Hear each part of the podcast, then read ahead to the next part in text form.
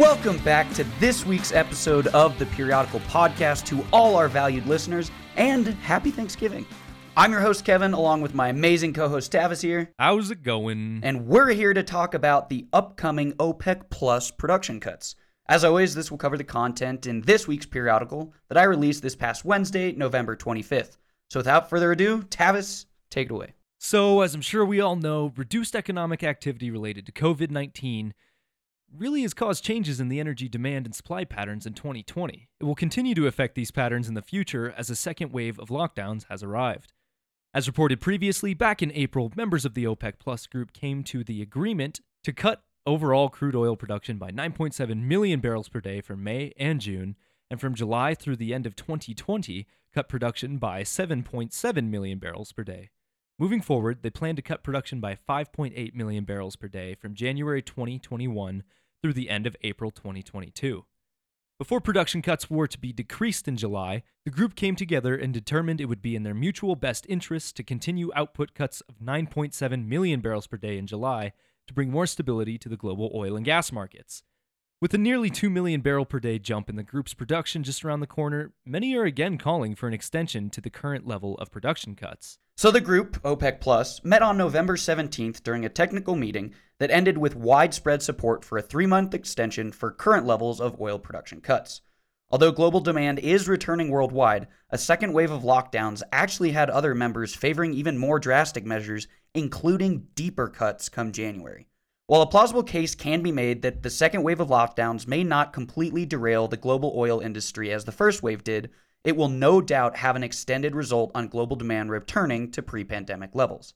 Even though many countries in the OPEC Plus group rely on oil revenues to support their national economies, the group will most likely continue overall production cuts at 7.7 million barrels a day instead of lowering to 5.8 come January. In order to understand why OPEC Plus is considering extending output cuts, the global supply picture must be taken into consideration.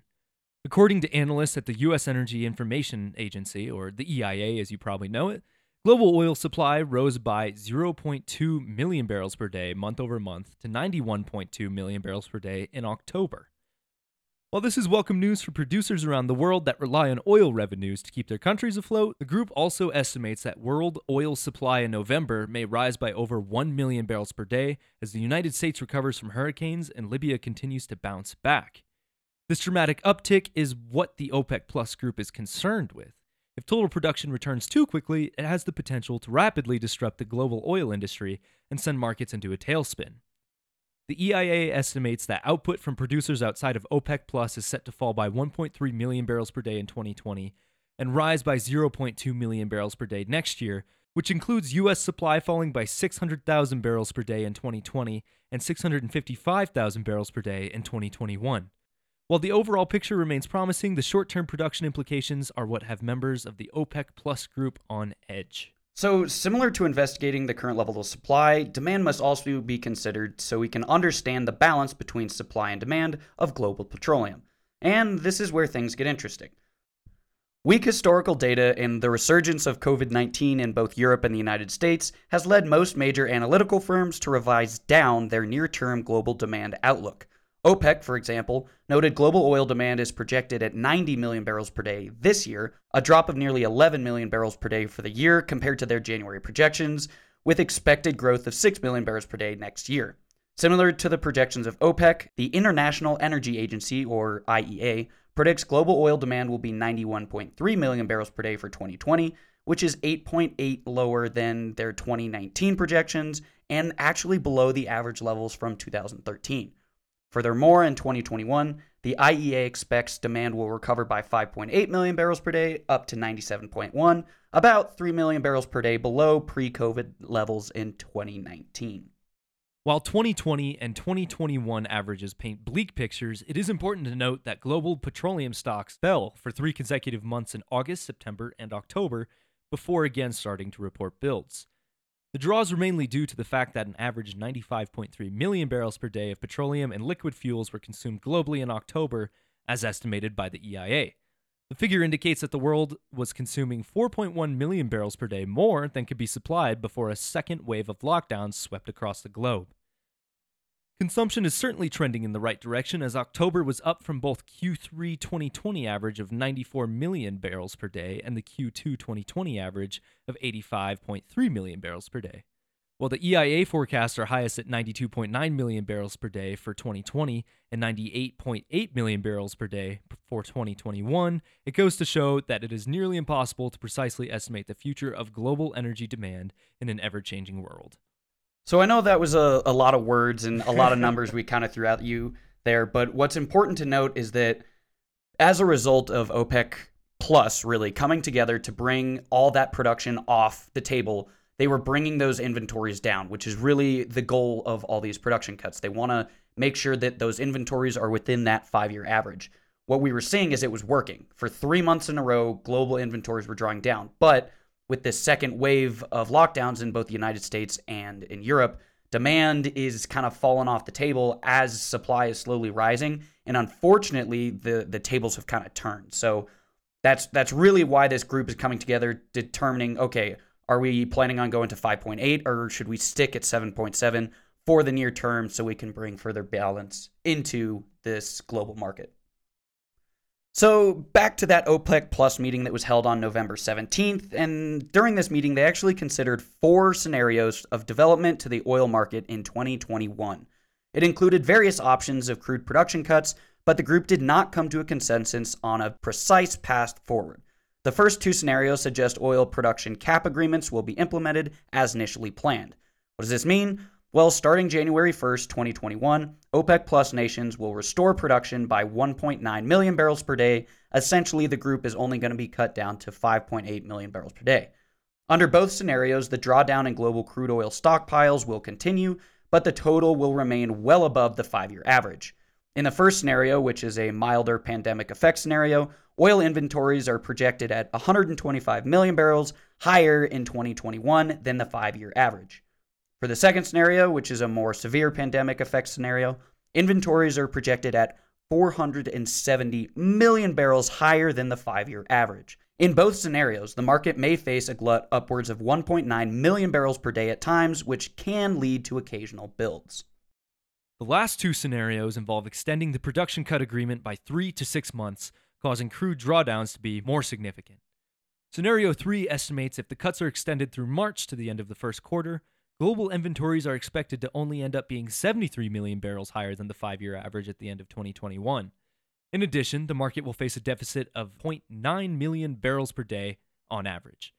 In scenario 4, if the cuts are extended through Q2 at the end of June, total supply will be just 21 million barrels higher than the five year average, which translates into a daily supply deficit of 1.4 million barrels per day. Discussions on all four scenarios are aimed at bringing oil stockpiles back to a five year average in order to create support to an imbalanced market.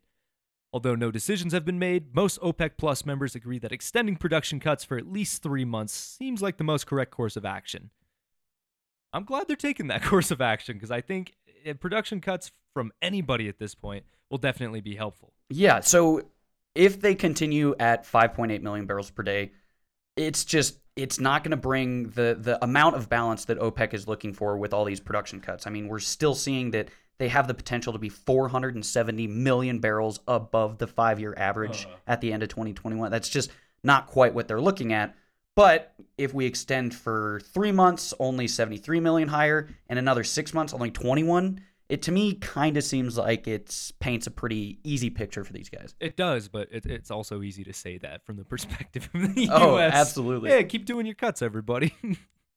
Before diving into the logistics behind continuing on their April path or extending production cuts into the future, it is important to understand why OPEC Plus believes the market is still out of balance.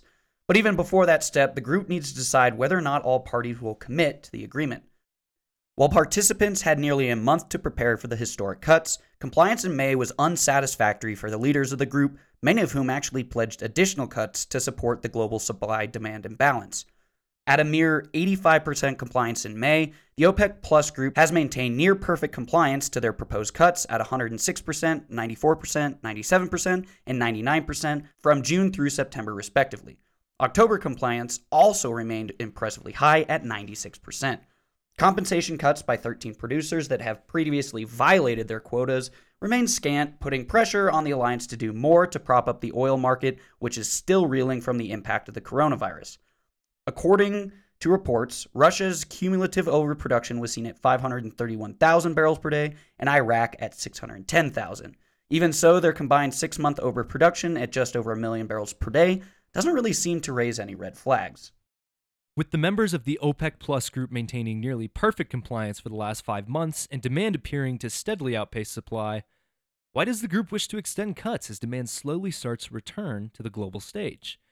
Well, a huge reason to extend cuts lies in the accelerated production from countries initially exempt from cuts.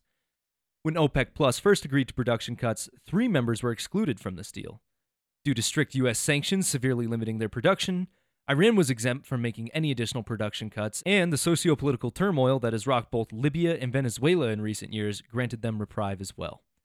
Production in Libya was down nearly a million barrels at the start of the global pandemic, as their production dropped from 1.186 million barrels per day last November to 796,000 barrels per day in January 2020, before slipping to a mere 82,000 barrels per day in June.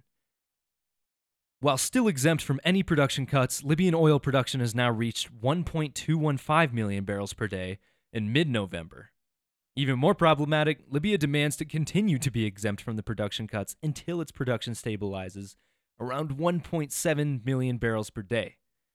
This reality has added nearly a million barrels per day into the global production mix at a time when OPEC Plus is desperately trying to remove barrels from the market. Unfortunately, Iran is reported to have exported 1.5 million barrels per day of its crude in September, which amounts to 68% of its pre sanction exports. Yet a U.S. congressional report was boasting that U.S. sanctions have caused Iranian crude exports to decline to an estimated 227,000 barrels per day. While unconfirmed, combined with Libya, these two OPEC members are creating a headache for the entire group, as their total increased output nearly equals what the other members of the group are attempting to bring back to the market in the next month. Luckily for the global production picture, it does not look like the situation in Venezuela is getting any better, and there is little to no hope their production will return before the world recovers from the global pandemic. The second major reason for a production cut extension has to do with one of the most powerful members of OPEC Plus, Saudi Arabia.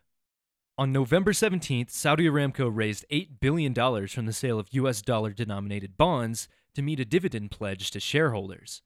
Earlier this month, the company posted a 45% fall in net income for the third quarter, generating free cash flow of only 12.4 billion only, compared with the roughly 18.75 billion it requires every 3 months to meet its dividend pledge. Aramco pledged last year to pay an annual $75 billion dividend to shareholders to lure them into an initial public offering and now the financial position of the world's largest oil producer has darkened as it contends with a fall in crude prices caused by the pandemic. By investigating Saudi Aramco's Q3 production data, the media team at Rare Petro has estimated the average Brent price needed to break even on their dividend obligation.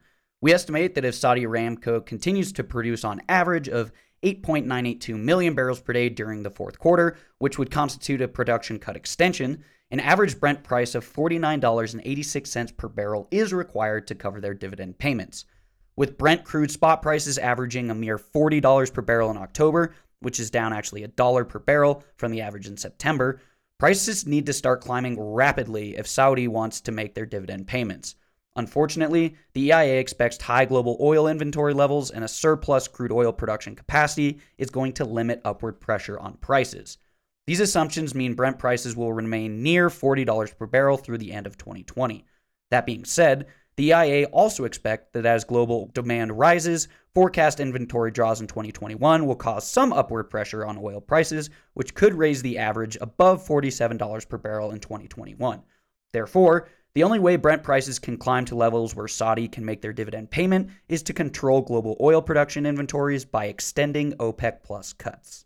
Lastly, let's chat about Russia. Russia, who is not a member of OPEC, turned out to be one of the first countries in the world to come to the conclusion about the need for cooperation between oil producing countries and came up with an initiative to start negotiations with key oil producing countries. With their cooperation, the OPEC Plus group has made historic production cuts in 2020. Through October, Russia was committed to increasing their production to support the national economy. According to Russia's Minister of Energy, Alexander Novak, quote, the fuel and energy sectors provide a comfortable existence for the world's population and opportunities for the development of the world economy. Therefore, in the face of global challenges and a constantly changing world, it is extremely important to combine the efforts of countries to maintain a balance in this industry. End quote. Russia realized that international cooperation is the path to energy security of the planet, but remained optimistic that they would be able to gradually ease production cuts from January as planned, despite surging coronavirus cases in many countries. According to Novak, quote, despite the second wave of the pandemic in a number of countries, my colleagues and I continue to be optimistic and expect that we can gradually raise production as per the agreement without harming the market, end quote. Unfortunately, the impact on energy demand relating to movement restrictions from a second wave of the COVID 19 pandemic is forcing them to reconsider. After the meeting on November 17th, it became clear that Russia was leading the charge in an attempt to bring balance to the market. In a meeting release provided by OPEC, Russia and the 13 member OPEC Plus group came to a consensus that extending production cuts would be the most beneficial action of the group, regardless of the negative impacts the move would make on various national economies. So I think Russia, they're right. In a perfect world, it would be great if we could all work together to manage a global portfolio and see what we're doing, but we've got too many special cases with the war in Libya, the sanctions on Iran, Venezuela struggling with Maduro, Saudi Arabia looking to at least stay afloat, the US looking to stay afloat. I mean, we're all hurting. Yeah, exactly. And that's really why this OPEC Plus group is coming together to really reconsider because that 13 member group, they are hurting a lot. You know, they brought off, you know, 9.7 million barrels of production back at the peak of the pandemic, down to 7.7. They're currently at 7.7. Everyone wants to drop to 5.8 so they can get the much needed revenues from, you know, oil and gas. But the problem is if they bring too much to the table too quickly, that's just going to tank prices. And the potential is actually worse than them just maintaining at that 5.8. Yeah.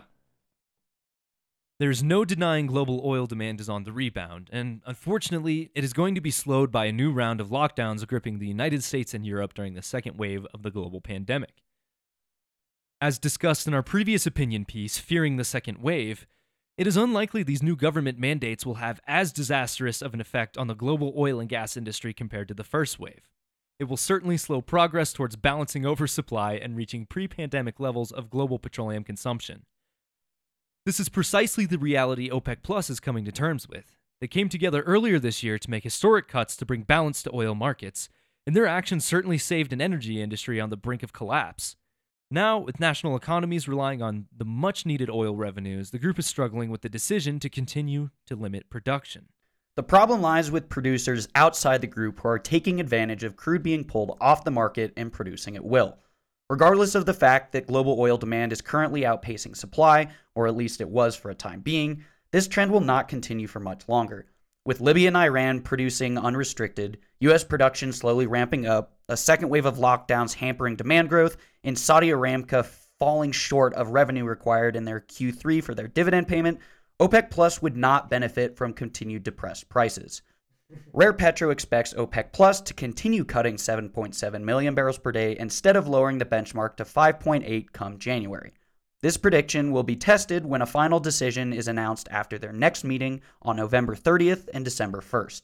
No matter how many barrels of oil the production cut extension actually removes from the market, any move by OPEC Plus to keep production cuts above 5.8 million barrels per day beyond January should be received favorably and may give some life to oil prices. And that is the end of the episode. Did you enjoy it? Of course you did. Let us know how much you enjoyed it by leaving a review emailing Kevin and I at podcast at rarepetro.com and just generally let us know what's going on. We'd love to hear from you guys. We'd love to hear what content you are interested in us reviewing. So thanks for joining us, and until next time, take care, everybody. Gobble, gobble. We'll see you next week.